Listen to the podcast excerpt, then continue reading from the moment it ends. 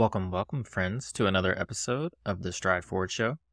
This week, I'm really excited to bring on Hayden Flohr, who I originally connected with on Twitter. Hayden is a coach that teaches you how to sell high ticket on repeat. Hayden has vast amounts of knowledge when it comes to launching programs, designing new courses, and a ton of sales expertise. Before branching out on her own, she actually spent years in a coaching agency where she not only learned a ton, but designed a lot of the strategies they still use today. She took those strategies and started creating online and built her digital business with one marketing channel, which we talk about in this conversation. Hayden also incorporates mindset training in her coaching programs with a focus on the energy you put into the world and how that leads to more sales. In the following conversation, we talk about all of this, along with what her business model is and why it's so effective. Thanks for listening and on to the show.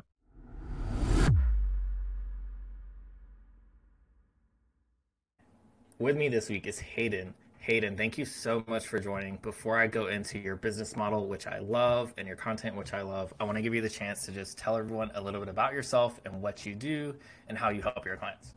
Yeah, well, thank you for having me. This is right up my alley. My name is Hayden, and I am a multi six figure business coach for coaches and kind of one of those stereotypical coaches who's kind of been all around the map doing all of the things. I started out, I was originally started out in an engineering town, so I was working with engineers, kind of doing the life coaching thing, and then got recruited by a big seven figure business coaching agency. So I went in there and I did sales and marketing for about a year and a half and obviously learned so much, probably more than I signed up for, and then left there about a year, little over a year ago, year and a half ago and started my own brand again, popped onto Twitter, and I have been here ever since. So, yeah, just kind of in a world now where I can take everything that I've experienced and I can give it to people in a way that I wish I would have had someone else give it to me without all the trial and error, you know?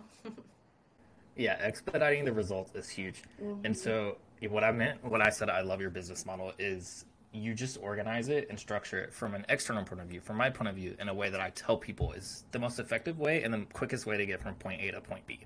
So, Hayden, as far as I know, you have one marketing channel, that's Twitter. As far as I know, all of your stuff is sourced through one Linktree page. It's here's my stuff, here's where you can go. And then from there, it's one landing page for every offer and every resource. And so, what I love about it, to go even more detailed, is um, you click the landing page. It says, This is who this is for. This is what you get. This is some social proof. And here's the checkout. And it's all right there on the one page. so, my question to you is Did you know that was going to be the most effective way to go from the beginning, or did you just kind of figure it out as you started your online business journey? People will fight me on this, and I will go to my grave on this. Business is 100% about what you can own, especially in sales. So, you know, I look at landing pages and things that I'm not like necessarily very good at, you know, in the conventional sense, or things that I don't love doing in business. Working with that agency, I did a lot of the back end stuff, whether it was copywriting, landing page creation, you know, I did a lot of offer creation stuff that I wasn't connected to. And I got to this point in my business where I'm like, there has to be a better way. So I started experimenting. People are shocked when I tell them all the time that I experiment with every single offer, every single launch strategy. Things are constantly changing. I had an offer a couple weeks ago. I got on live and I was like, I'm just testing to see if this works. So you guys are all here, we're all experimenting. They're like, oh my God, I love it.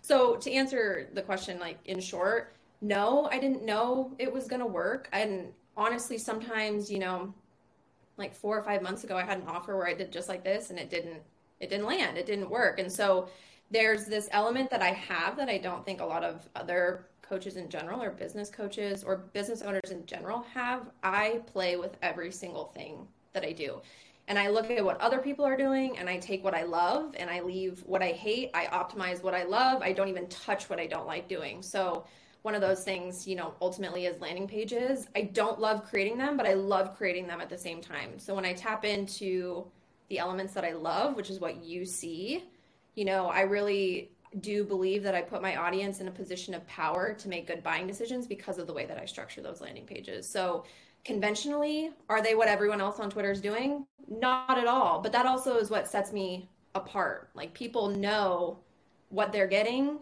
no matter what without a seven mile long landing page. So I think that's kind of you know, for as unconventional as it is, it is kind of one of my it factors. It's kind of what gets people to stay to read a little bit longer, you know, put in their card information. So, yeah, I didn't know it was going to work, but every time I do it, it works better and better. And so I keep double, doubling down on it, you know? it's one of those things.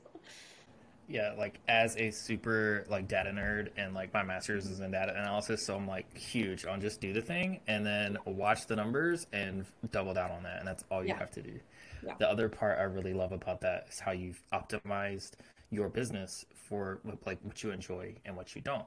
So one of the things, even just going through your landing pages, is you're like, you know, I didn't want to do sales calls. I didn't want to do all this outreach after the agency life. So I'm going to figure out a better way. So the better way is right now for you Twitter and creating content and getting everything inbound. So talk to me about your process and kind of just how you're getting your leads and how you're helping your clients and how you're finding everyone and sourcing everyone for your business. Yeah, I don't go searching for anyone. I'll be transparent, a hundred percent. And people don't believe me when I say this, but I will gladly bring someone into my business and show them every single piece that I do. I don't chase, I don't search, I don't look for, I don't do cold DMs, I don't connect with people for the sake of trying to get them to, you know, come into my world or do this thing for me or become a client. Like I don't do any of that. And I think I can take that position because I did that for so long at an agency you know, I cried over my laptop while sending hundreds of DMs a day. I worked with clients that I had no desire to work with. I sold people that I had no desire to work with because at the end of the day, it wasn't my business. Like it wasn't my say. And so when I branched out on my own again, I had that job was wonderful, by the way. I don't ever bash that job. It just taught me everything that I didn't want in business. And that was where I had to be super creative and experimental and brave. It's like, can I do this a different way? Um, so yeah, I don't do any outbound. I have not since the day that I've stepped on Twitter, and um, it also puts me in a market of my own too because attraction based business models in general they take a long time so i always tell coaches and other business owners like if this is something you want to do you have to 100% commit to the fact that this is what my business design is going to look like because if you teeter totter in between you know I'm going to preach attraction based marketing, but behind the scenes, I'm going to panic post, you know, content or I'm going to panic send DMs because sales were a little low this week. It's never going to work. And it all comes down to this idea that we lead our audiences, right? Like we're leading minds and hearts and psyches and like that's a big that's a big uptaking. So, you know, I look at my business more from like how can i empower my audience to do what's best for them? And that includes so many things that i do in my business. That's like the the foundational element of how i market how i write content how i sell because i don't look at my audience as a bunch of lost souls. Like they're grown hopefully i can cuss grown ass humans that make empowering decisions for themselves. And um, that's what separates me. So there's this it hasn't all been easy. And you know, I my one-on-one container is so much deeper than just business strategy. Like we I'm trained in all things deep mindset work, so I'm really able to support these coaches and these business owners on different levels ultimately, and I think that just frees up my business in so many ways, especially for people who are like multi passionate, multi-dimensional. I mean, maybe you feel like this in the business world where you have so many passions and you're like, how do I just choose one thing to do? Like my my content strategy i don't focus on one single element of business. I don't just focus on mindset. Like i don't just focus on strategy and that's kind of a strength. And so yeah i mean it's attraction based marketing is a beautiful beautiful thing but it's it's for people who are in it for the long haul not in it for the cash grab because it takes time. It takes time to build an audience and to treat or to uh, teach your audience how to buy from you to teach them how to invest because I do that a lot. I teach people how to invest their money. So, yeah, it's a beautiful thing. It's just for the long haul. It's not for the short haul. yeah, it's it's like what I like to say. It's like to keep yourself going, sometimes just ask yourself, well, what if you started one year ago? Where would you be today if you did that? And so if you can keep with that kind of mentality, you'll keep going even on the hard days because it's going to get hard. Um, you're going to put out the content and you're not going to get the dopamine you want from the likes that day. No one's going to reach out through DMs every time. and it happens and it happens to the best of them even the people with all the followers in the world yeah. that you think are printing money left and right because they got the high follower count but it doesn't always work that way and so uh, that's it's just something to always keep in mind there but i like to touch on one other thing you mentioned like when you're building the attraction engine you can't just like give in and start doing outreach because part of it is like a confidence thing so it's like a weird thing when someone says i'll teach you how to get inbound leads and then they're reaching out to you through a DM. Seems kind of sketch, you know? Has that ever happened to you? yep. I talk about consistency all the time. And I think people are, especially on Twitter, we're so hardwired to think about consistency in terms of like just do the small thing every single day. But when I talk about consistency, I'm talking about like who are you every single time you pop online? Who are you every single time you send a DM? Who are you every single time you launch? And like just a couple of weeks ago, I had I came across this coach, no shade at all. Everyone's figuring it out, but they, you know, were in their content saying like DM me for the link to buy. And then the next day they were like, "Hey, you might be interested in this. You want to buy this?" And I, so it's like I can see these inconsistencies where they're not staying consistent with the strategy um, that they're committing to. And what we don't understand as coaches and as business owners is that our audience picks up on those things. Maybe not consciously, but subconsciously they do. And so when they look at the way that you sell and they look, you know, they look at your content, they don't know what they don't like. They just know that they don't trust you yet. And so we end up prolonging that period by stepping on our own toes and going back on our word. And so I tell people all the time, I'm like, do what you say you're going to do and stick with it because nothing ever has this positive trajectory all the time. There are dips. There are quiet days weeks months but like how you show up in the space between execution and results is why your audience buys from you. That's why people are polarized to buy. So consistency is not just you know show up and post every single day. It's like no who are you when you're posting? Like do you even like the con you know stuff like that. It's like deep with it. That's where again like i said like attraction based marketing is it's not for the short term. It's you know you dive in and you buckle down you strap yourself in no matter what because that's the change you want to see. That's the way that you want to execute. That's the person you want to become. It's so much deeper than just executing a strategy you know? Yeah it's a lot more than just posting the generic stuff we see left and right all the time. It's values and energy especially values. Like people need to know where you stand it's okay to talk about trends. It's okay to talk about the news and just say exactly how you feel about it, and then the right people will come. It's okay to deflect people that aren't the right fit, and it's preferred. Like, I don't want to work with a specific demographic, and that's as far as I'll go on this podcast. um, but like you, everybody has that, right? Everybody has that one kind of person, or like, eh, it's not my style. But you have people that are just like you, just one or two steps behind, and that's who you want. And so being bold and getting out there and showing the energy is what it's all about.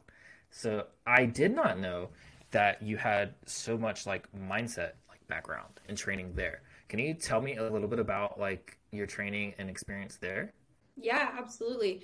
When I worked for that agency, the cool part about and I it was like divine intervention, I'm sure. Um, the way that I got that job, like I was not qualified to have been offered that job at all. But when I did, I was like, oh my God, this is literally I, like I would be an idiot not to take this. And so I did and I jumped in with both feet and the cool part about it is that I was not only ran their sales and marketing team, but I was one of six coaches. So I would coach the people that I obviously would sell to. They would come in under, you know, my umbrella, but each coach in this agency had their own particular skill set. So we were very of the mindset that you know, a seven figure agency. We all have built massive businesses. We have this proven, tried and true strategy. Like I said, I was coached on that strategy so that I could actually deliver it to people and support people through it. Um, but the problem was is that you know I could give this strategy to clients A, B, and C, and they would have infinite, exp- you know, exponential results. But then I could give it to the next three clients, and for whatever reason they're not executing they don't feel connected to it it's not working they shut down they quit you know it goes off the map and so we had mindset coaches come in specifically like deep mind coaches coaches who specialize in you know EFT and trauma reprogramming and stuff like that to understand what was actually getting in the way.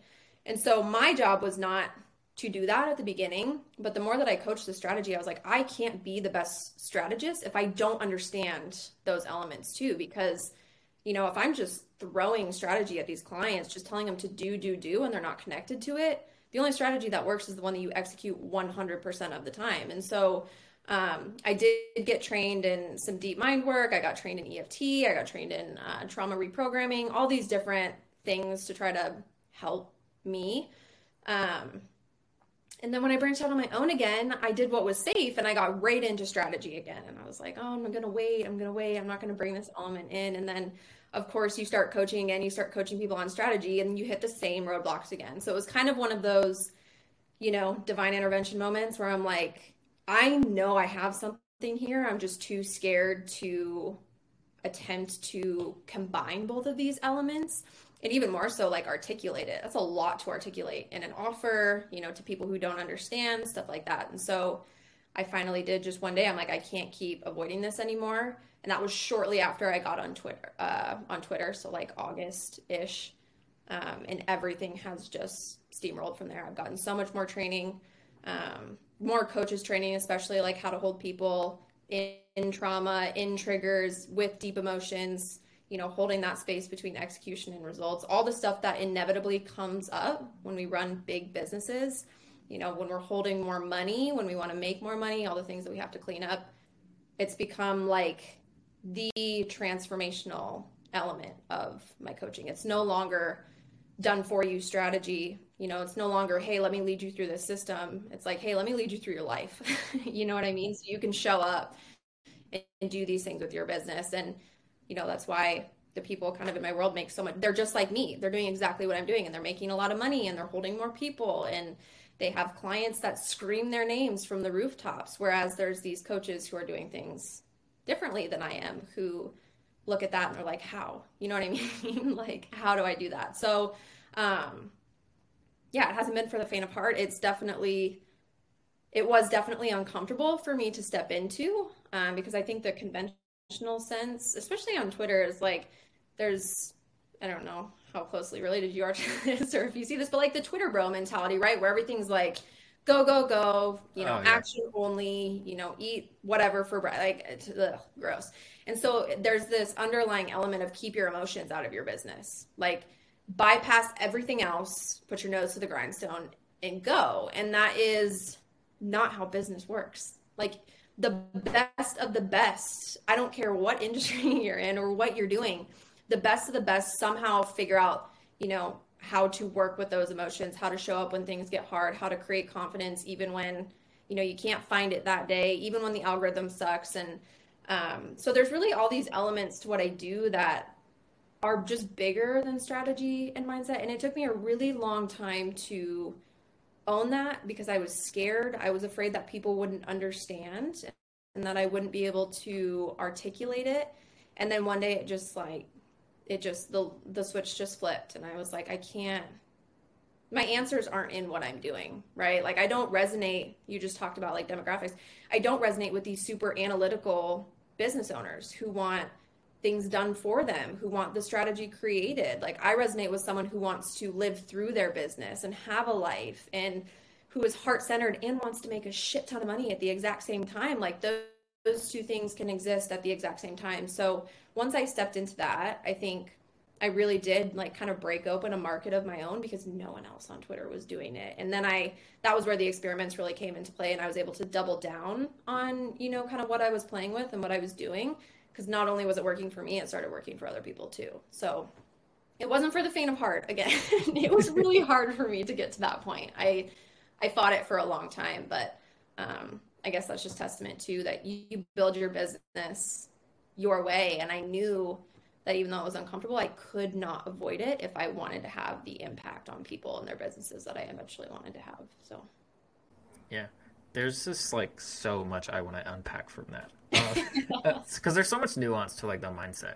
Yeah. And one thing I'll add is like the the mindset of a successful entrepreneur like is magnified. I feel in the creator space, a place like Twitter or LinkedIn, where people are you're putting yourself out there for everyone to see globally every day. like it takes a different toll on you than it does just like running a local business. Like it's a whole nother level in my eyes. Um, but I'd love to know, like, you know, with the mindset stuff in mind, how do you feel about like how do you know the difference between you're having a rough patch and you need to to just kind of push through and keep going with the same plan you're on, or is it something different entirely and you probably need to rethink your entire business? So I know you're going to have a great answer for that. So I really want to know, and I was dying to ask you that even before the podcast. So kind of how how do you kind of go about that and determining that with your clients or yourself? Yeah. So one of the skills that I don't know if you're familiar with human design, but you know, I don't care how you are, everyone has their own practices, but human design is actually something that I am trained into and it is really the permission slip that I felt for me in my business. And again, you sell what you can own um, it was a permission slip for me and my business to do things my way. When I understood, even if I couldn't resonate with everything yet, when I looked at my human design, I'm like, oh my God, my whole life makes sense. Like, even if I don't know how to enact this change or I don't know how to do the deconditioning, like, I could look at elements of my human design and directly relate it to my business, be like, this is exactly why I've been stuck. This is exactly why I'm different than ABC. This is exactly why this strategy and this strategy did not work for me. Um, so when I got trained in human design, it was like the skies opened up for me. I just finally understood this build your business your own way kind of thing and I, I even was able to take like past clients in their my notes and stuff like that things that i knew about them and play around with their human design and i could pick out in that moment exactly why what we were doing together was not working because it wasn't it wasn't built for them. And so, you know, when I work with clients now and I work with myself, I do use human design as a resource. I don't teach it, but I help clients integrate it um, so that they ultimately can trust what they're doing. But that's where having a mentor becomes almost non negotiable because every level of business just gets harder. But it gets harder in different ways, right? Like, the hard of starting your, your business on Twitter is not the same hard that you experience when you're making 10K. And the levels of hard that you experience at 10K are not the same that you experience at 20 and 30K months. And so I do use human design as an element. You know, if things are going slow or things are not working, there's kind of like, okay, let's look at it from a strategic perspective. Maybe there's holes, maybe there's blind spots, maybe we can work on copywriting. Okay, those things are there. But even more than that, it's almost always mindset. So, kind of this litmus test that I do with clients is if it feels neutral, if the problem we're dealing with feels neutral, it's a strategy problem. Because we can make two tweaks tomorrow, everything will change. It feels charged and it means something about you and you want to give up and you want to quit and you want to pack your bags and you want to throw away the offer, it's mindset. So, it's like my job is to have the skills and the resources to be able to, you know, coach kind of I, I say with laser precision to like get to the root of the problem. What's actually going on here? What assumptions are holding you back you know? Um, that's my job. That's not my client's job. And so i use that test every single day with clients to figure out like okay what are we actually working with here? Because when we know what we're working with it becomes super super easy to you know kind of pinpoint what the problem is. When you know it's strategy okay let's go into strategy. When you know it's mindset double down on the mindset first and then the strategy will change because of the mindset. You can make aligned decisions with that. So um, being able to peg which one it is first is always my first always my go-to step. Yeah so i just have to say after that answer we're gonna have to do a bonus episode only on human design because you're the first person that i've ever said that actually uses that as well yep. so um, for anyone that doesn't know and obviously you'll know more than me if you're certified I'm more in the beginner realm of human design, but I am a huge self discovery nerd.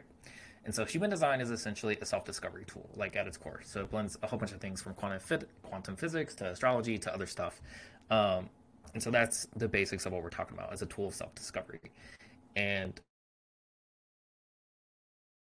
like I find it to be extraordinarily helpful.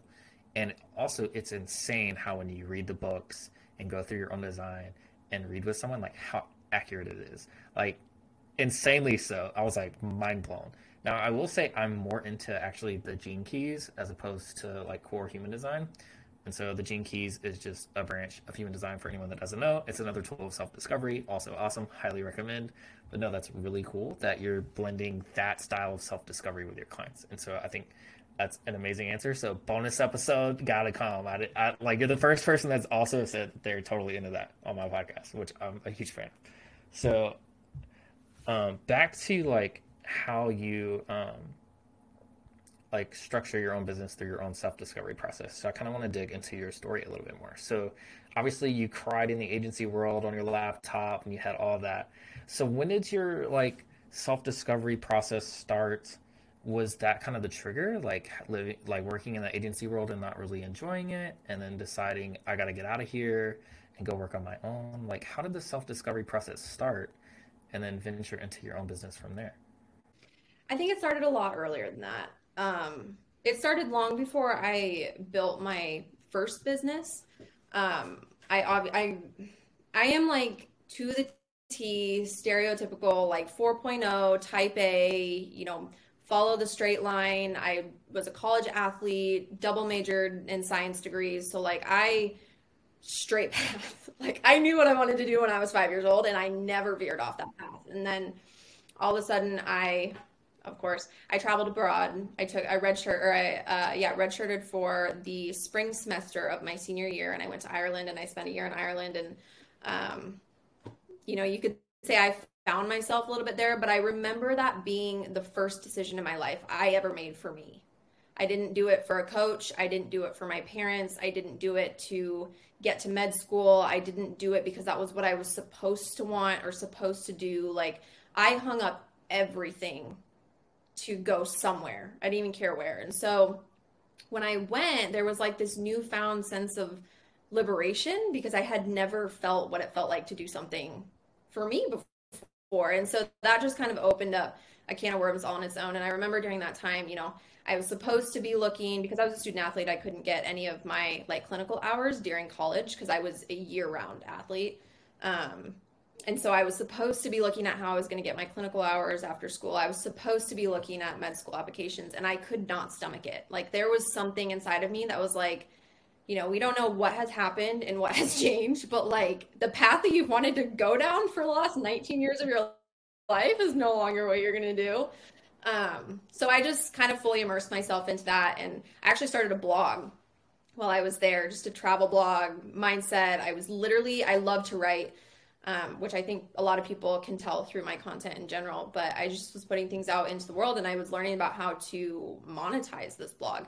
I got two science degrees. I'm not exactly a business like savant. So I started to monetize this blog and I was like, oh my God, there's there's something here. So, you know, the more I kept doing it, the more I just got into the self-discovery hole and um, a lot of deconditioning. I did it all on my own. I just read a million books, just like how everyone else starts. And then I think the next big leap that I took was when one day I was like, I think I'm a coach. I think what I'm doing in writing is like coaching people. I just didn't know what that was yet. And so, um, you know, I invested in a business coach, and that was really my next big leap of self discovery investing money, holding people, learning how to sell and market.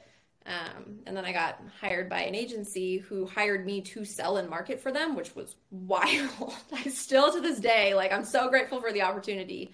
Um, I have no idea what they saw in me. I don't know why they picked me or why they wanted me, but again, divine intervention, if you will, because I took that and I was scared shitless for that job. I was like, I it's so out of my league, but the opportunity was right there, like on a silver platter. And the only thing I kept telling myself was, don't not say yes because you're scared. Like if the opportunity is in front of you right now, you're ready for it. so like grab a hold, figure it out as you go.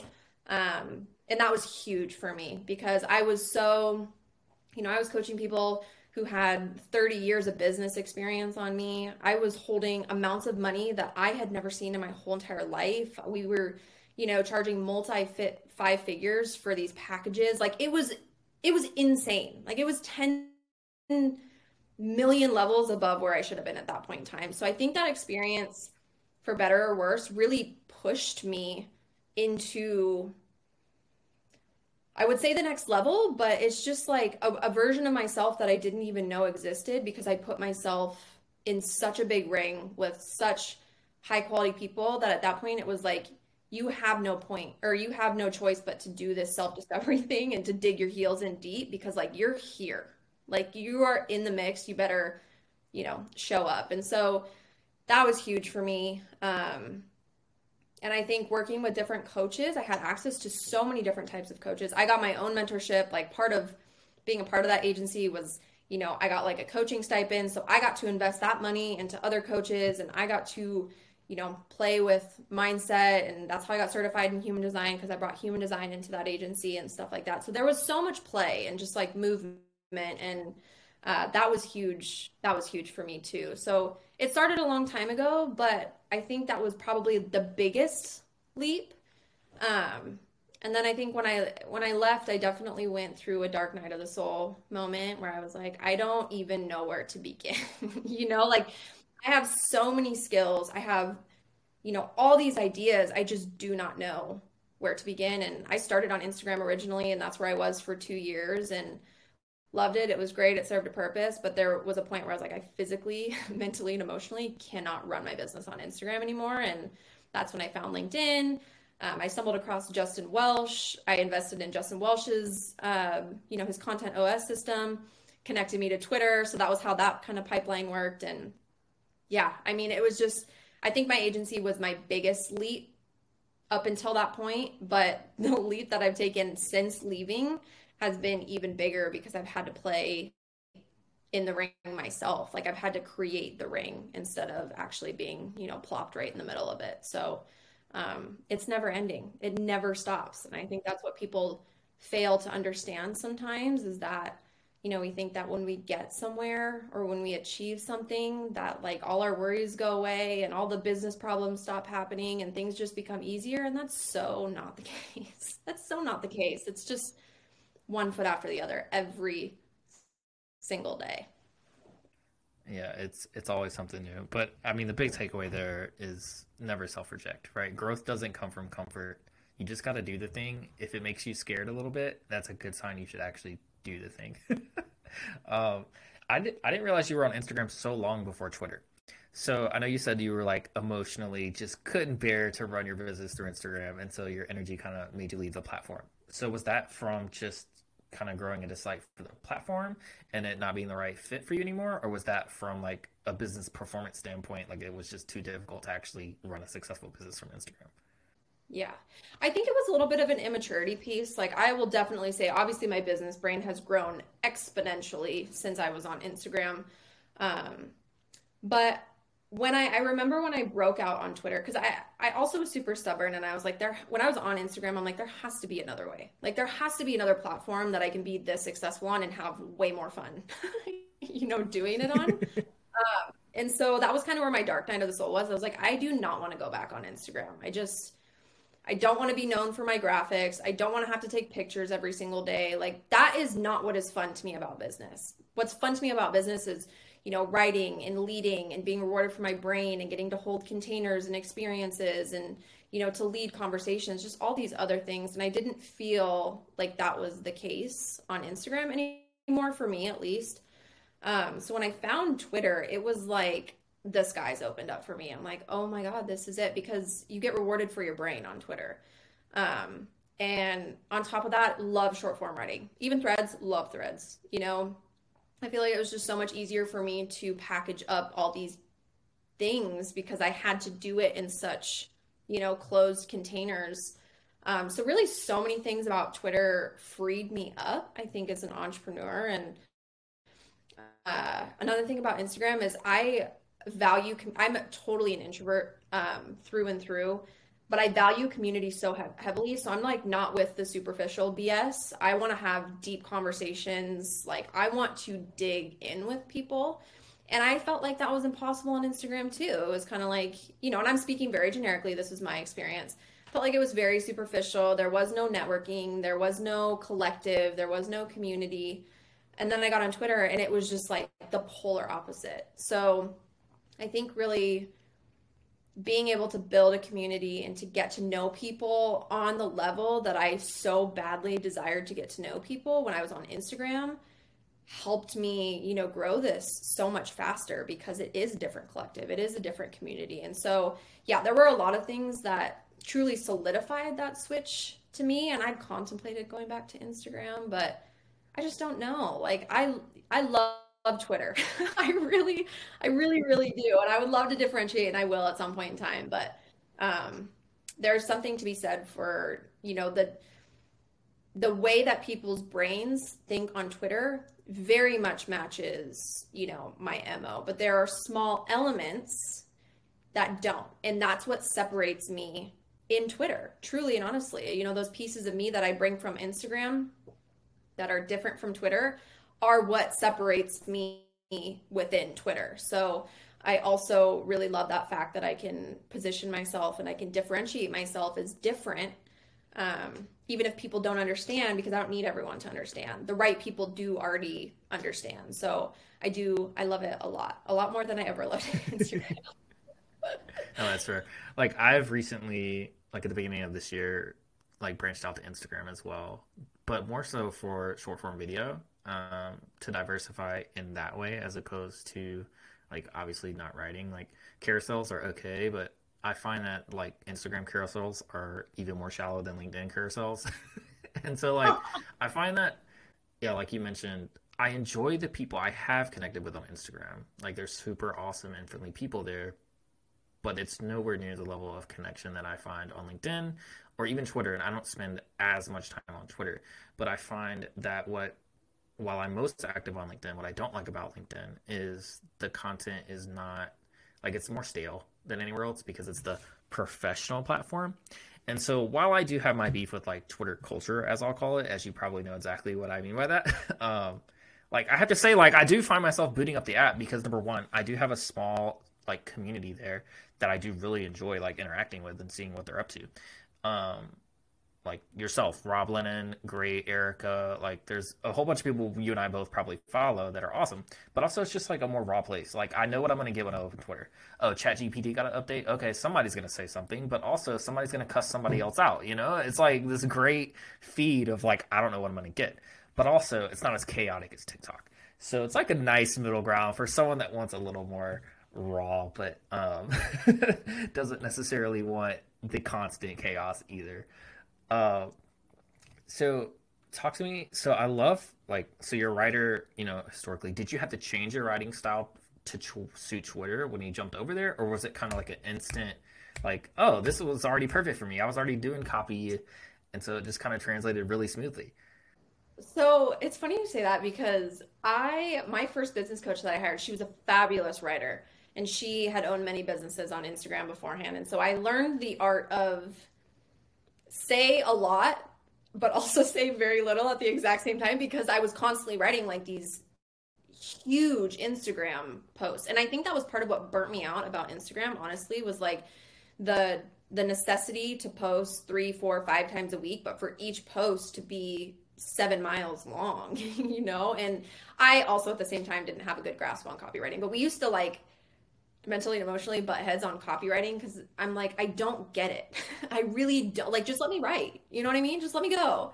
Um, like float out, yeah. Yeah, hundred percent. And so that, that was a skill thing. I told people all the time, like I one of the qualifications to work with me like at a higher level is that you have to have copywriting experience, like minimum six months of business experience, because I cannot teach you how to write like that is the bird you know the birds and bees of business that i love to do for myself but my process is so intuitive that i can't possibly teach you your own copywriting process. And so obviously i told you like i bought justin welsh's you know the content os system. Beautiful. That was like kind of my head start. And that was like the first time that i was introduced to a content writing system where i could like wrap my brain around where i felt like it freed me up instead of you know, kind of put me in a box. And so that was huge for me. And then I just iterated it from there. And it was a huge struggle for me because I was used to writing these big captions. I had to make everything more concise, uh, which was so good for me because I figured out how to talk right to what I was trying to get at as opposed to flush my thoughts out, you know, via writing. Does that make sense? Like I was forced to be so much more concise, which ultimately as everyone knows, like resonates with consumers and readers more and uh, helps you learn more about what you do and don't know and all that good stuff. So there was definitely um, I mean, I would invite everyone to go look at my tweets from July. They're going to be awful, but I was still figuring out how to write and how to make sense of all of this knowledge that I had in the business space because I didn't at that point in time know exactly how I wanted to double down or niche. Um, which by the way happens organically when you just keep showing up.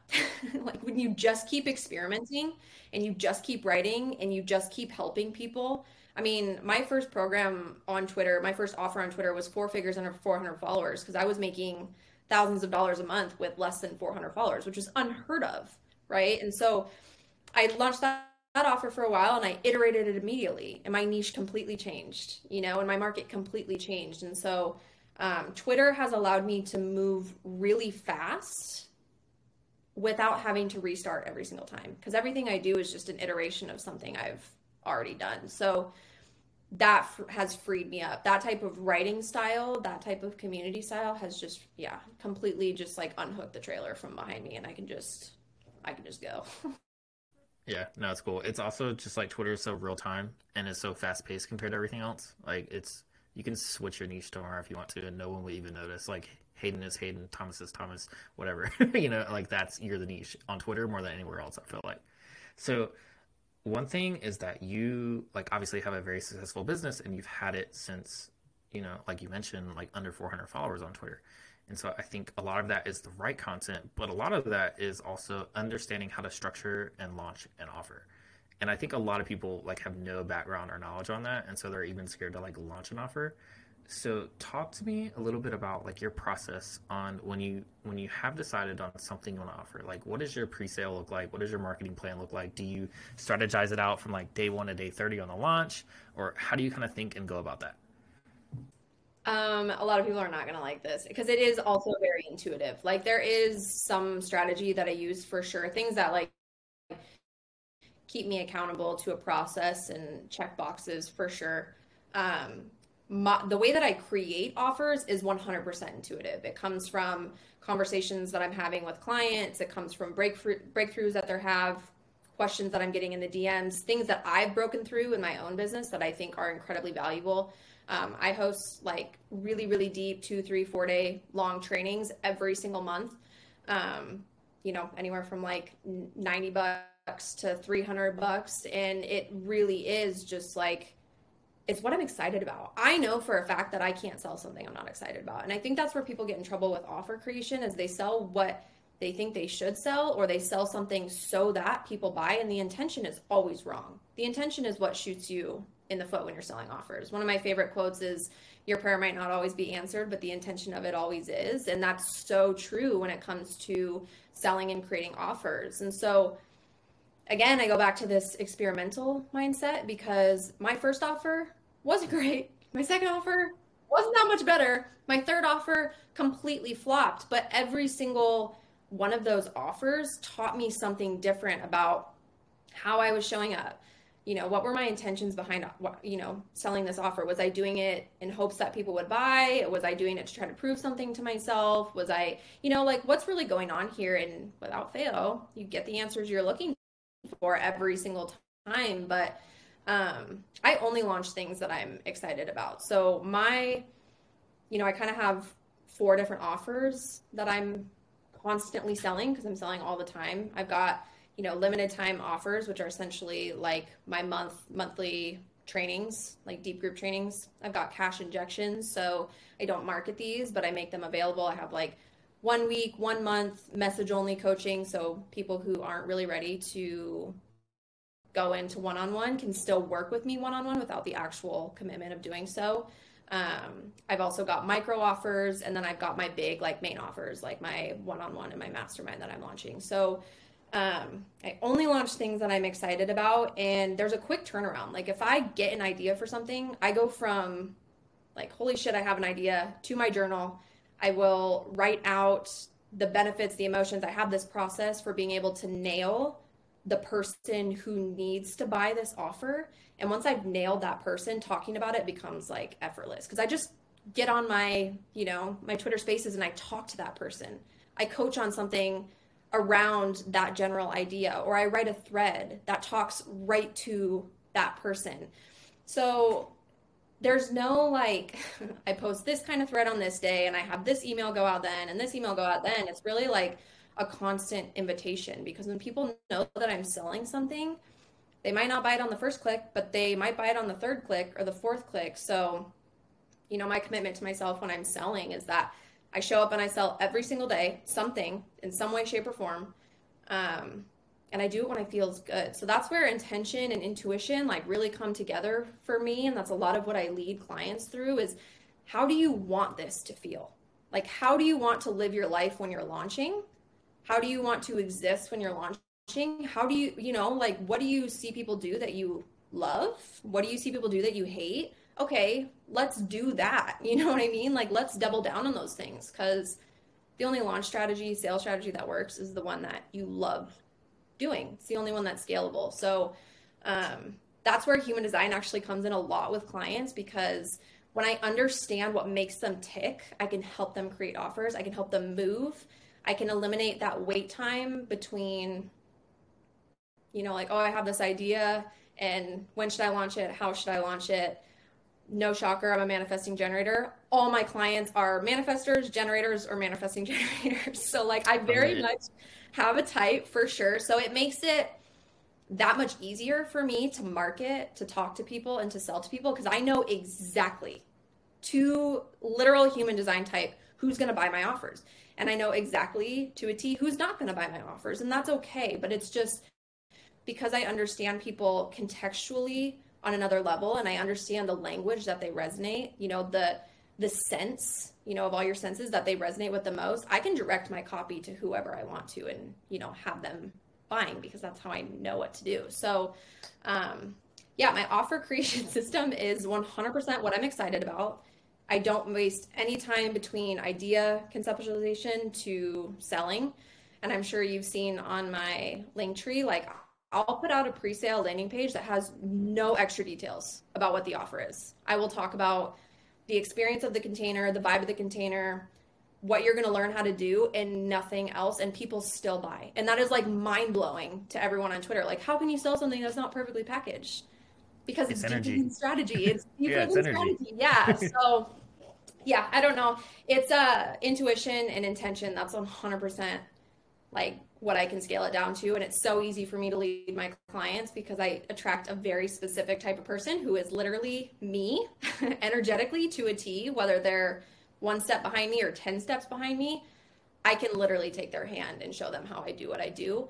Um, and with that being said, they can iterate it as they go because they're their own human and they have different things that feel good to them. So that's where build your business your own way really becomes a flex in my world because not all my clients do the same shit every single time. And that's like for their benefit, it's in their favor. So um, I take a lot of that in with my clients too.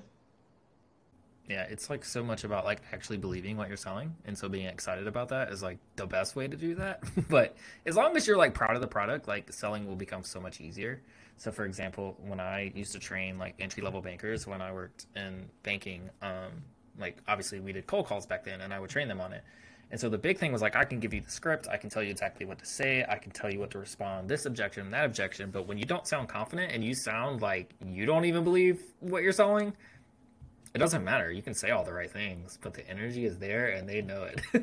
yeah, they know it immediately. And it's that subconscious thing. They're like, I don't know what I don't like about this, but I know I don't like it. So I'm going to go to you or I'm going to say no thank you politely. And then we're left, you know, to try to pick up the pieces. You're 100%. It's just so much deeper than strategy. You can't convince someone of that either. You know, I talk to people, you know, who are in more or less the same industry who are trying to sell and they're like how do i convince people that this is important? I'm like you cannot. And that's what's liberating as a coach too. Like we get to choose who we work with. So oh, take advantage part. of it. Yeah take advantage of it. So i take advantage of that. You know i don't have any shame about that. So um yeah that's kind of what my process looks like. Yeah, no, I'm look, I'm all about pushing the wrong people away. Yeah. And so I go out there and say be bold. And even today, like my only tweet was like, I don't like this. This is why. yeah. And it's okay to do that. Like a lot of people, especially in content, are so afraid to do that. And I'm like, this is why no one resonates with you. Because you're afraid to take a stance. You're afraid to take a side and you baby everything. Or even if and I don't know how you feel about this, even if you see the alternative side and their point of view, and you're like, that makes sense. Like, I agree with that, like to an extent. Your content should never say that. Your content should be like one sided, period. And then the actual, you know, debate or healthy discussion happens in your comment. But that in your comment section or your replies or whatever. But your actual like content should be like very black and white every single time. Do you find that you structure your content in that same way? Yep. Oh, 100%. And I always tell people because I think everyone wants to be innovative. Like, obviously, everyone wants to be like at the forefront of an industry or at the forefront of a conversation. You want to be like Rob, right? At the forefront of a brand new idea with a brand new offer. And that comes from having a stance. Like, innovation doesn't just drop into your brain like out of nowhere. It comes from, you know, cleaning out or taking stock of what's right in front of you and picking up a little nugget and picking up another little nugget and then coming up with something that is you. And we don't often take stock of how close we are to the things that are going to draw our audience in in the most powerful and potent ways. Like we're always just one one little nugget, like one little idea, one little, you know, trail, one little path away from being able to do that. So I would just tell people like do get polarizing. I know that's completely controversial, but like if you don't have a voice on something, you won't know which nugget to pick up next. You'll forever just be spinning kind of in this world of oblivion and no one's going to resonate with your content and they'll always be inspired, but they'll never buy. Like that's the worst place to be in. that is the literal worst place to be in. So yeah, I do the same thing. So before we get going, I do have one more final little topic for you. So I have my own little phrase where I say like how-to content can be cool, um, but only in very small doses. So before I give like my full opinion, I'd love to hear yours. Like, how do you feel about like how-to content or quick tutorials, especially like back when you were on Instagram, like it's all over the place. But just in general, even on Twitter, like how do you feel about like how-to content or shallow like these tools, this nine Chat GPT prompts? Like, how do you feel about content like that? I literally have a tweet. I think it's coming out this weekend. I know it's scheduled for sure about this exact same thing. People buy when you go from how to to how I. People don't want to know that you theoretically know something. Like my biggest pet peeve is when I know a coach has never made six figures, but is selling how to make six figures. No one's going to buy that from you because they can feel that you haven't experienced it from yourself. And from the lens that you're talking about it from, you're talking about it from a very bird's eye view with no personal experience, no lessons, no, you know, duality, no polarity, nothing. There's no flavor to a how to post. And so people buy when you go from telling them how to theoretically do something that you have not achieved yet to how you actually achieve something. That's what people want to buy. People invest when you give them something to invest in which means you have to go first. you have to experience or you have to fail. You have to be able to write about something that you did. So um, I very, very rarely write how to content. I try to frame it just like I did today with my thread. I don't know if you saw my thread, but I, I try to frame my big threads and my big ideas as how I did something because when people know how I do something, again, if I'm speaking to manifestors, manifesting generators, generators, they're going to look at that and they're go, "Oh my god, I love that." I either want to integrate this and move on it and act and invest or they're not going to be, you know, a fit for me and they're going to be like, "Ew, that's gross. I don't like that or I don't agree with that at all." Great. Bye. you know what I mean? Yeah, so, like see you later, like that's fine. Yeah, 100%. And so yeah, I I just did a training on this a couple of weeks ago. We talked about like what it takes to build a hot audience, like an audience that's constantly ready to buy something from you. And that's one of the magic pieces. Like you want to be innovative, go fall on your face first. Like you think Rob just pulled, you know, his AI content reactor? Like, no, he didn't. Like that comes from somewhere. All these offers that I put out, they come from somewhere. And I talk about it from the lens of without brag. I mean, it, I don't do it to brag. I do it to show people that like I have this experience doing this thing this way because it feels good to me. Let me show you how to do this. And the right people follow along because they want to mimic that. And the wrong people will politely unfollow or they will just not be a part of the conversation. And that's what it looks like to build a polarizing brand, right? And so, yeah, getting away from how to content as fast as possible is the best thing that you can do for your brand truly. If you want I don't care about the numbers. Like I I have a 3000 follower brand and I very proudly make more money than people who have a 100,000 follower brand because it's not about how many people you have, it's about how ready any one of those people is to buy at any given time. And so so I could give excuse my language two shits about how many followers I have because I know that the people in my community they're so ready. Like they're so temperature hot all the time. I just need to show up and give them what they're looking for. So getting away from how to content is like thumbs up, green light. You want to build a hotter audience. That's how you do it. Yeah, like even the last how to post I made on LinkedIn was very similar to that because it wasn't just like how to build your side hustle to this. It was in this year I built this side hustle to this revenue amount. Here's how I did it and then I had a picture of me holding the camera because I was talking about photography. So like that's the different like just like two little tweaks. Like you have a picture that proves like okay he did the thing. Like there's some visual proof, but then also like you just rephrase your hook and it's that's the difference. Like that's all there is. And so if you want an example of like a really big content creator that does this very very well and very very effectively, that's the Hormozis. Yeah. Like 100%. go to Alex Hormozi's YouTube. Every single one is I scale gym launch doing this. I scale this business doing this. This is how like that's how he starts every single content piece. And obviously he's huge and has vendors helping him run his social. But that's the kind of content you need to make. So if you don't have the credibility like he does, which none of us really do, because obviously he's built like four businesses, multi-million, like huge. But go find something go get 50k and go do one offer that worked and then talk about how you did the one offer that worked and there's your content. So i like to say if you're gonna stick to the how to content forever like all you're doing is friend zoning yourself. Like people are gonna come. People are gonna come they're gonna click like and they're gonna be like you're the best! But then when they're pulling out their credit card it ain't for you. I can no. promise you that.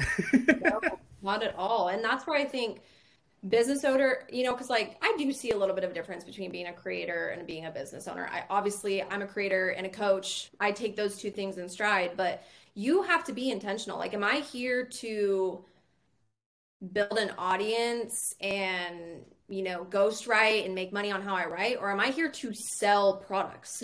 Because you can't you can't dilly dally between the two. Like you do have to take a stance on how you want to approach you know your audience. And so, how to content is great if you want to speak to the masses, but it doesn't give them that investment quality. It doesn't scream, hey, this person has something that I need. It just screams, oh, they can read a book. Because congrats. Basically. Book, you know? they're, they're a search engine. They're a walking search engine, is the yeah. better way to put it. Too. Yeah, 100%. All right. Hey, Hayden, thank you so much for joining the podcast. This was awesome. Um, before we go, I want to give you a chance. Like, where can everyone find you? Like, what's your social media handles, website, and all that stuff? Yeah, absolutely. The only place you can find me right now is on Twitter at Hayden underscore Flohr. Um, my link tree is obviously posted. If you want to talk about what it looks like to work deeper with me, my application is also in my link tree. And then I also have, you know, a large group business audit that I'm doing next week uh, listed in my link tree. And then I also have a new course called Trailblazing Clients that comes out in a couple weeks too. So if you're interested, it's all in my link tree. Awesome. And I'll put all those links in the show notes as well. So thank everyone for listening, and we'll see you next time. Thank you.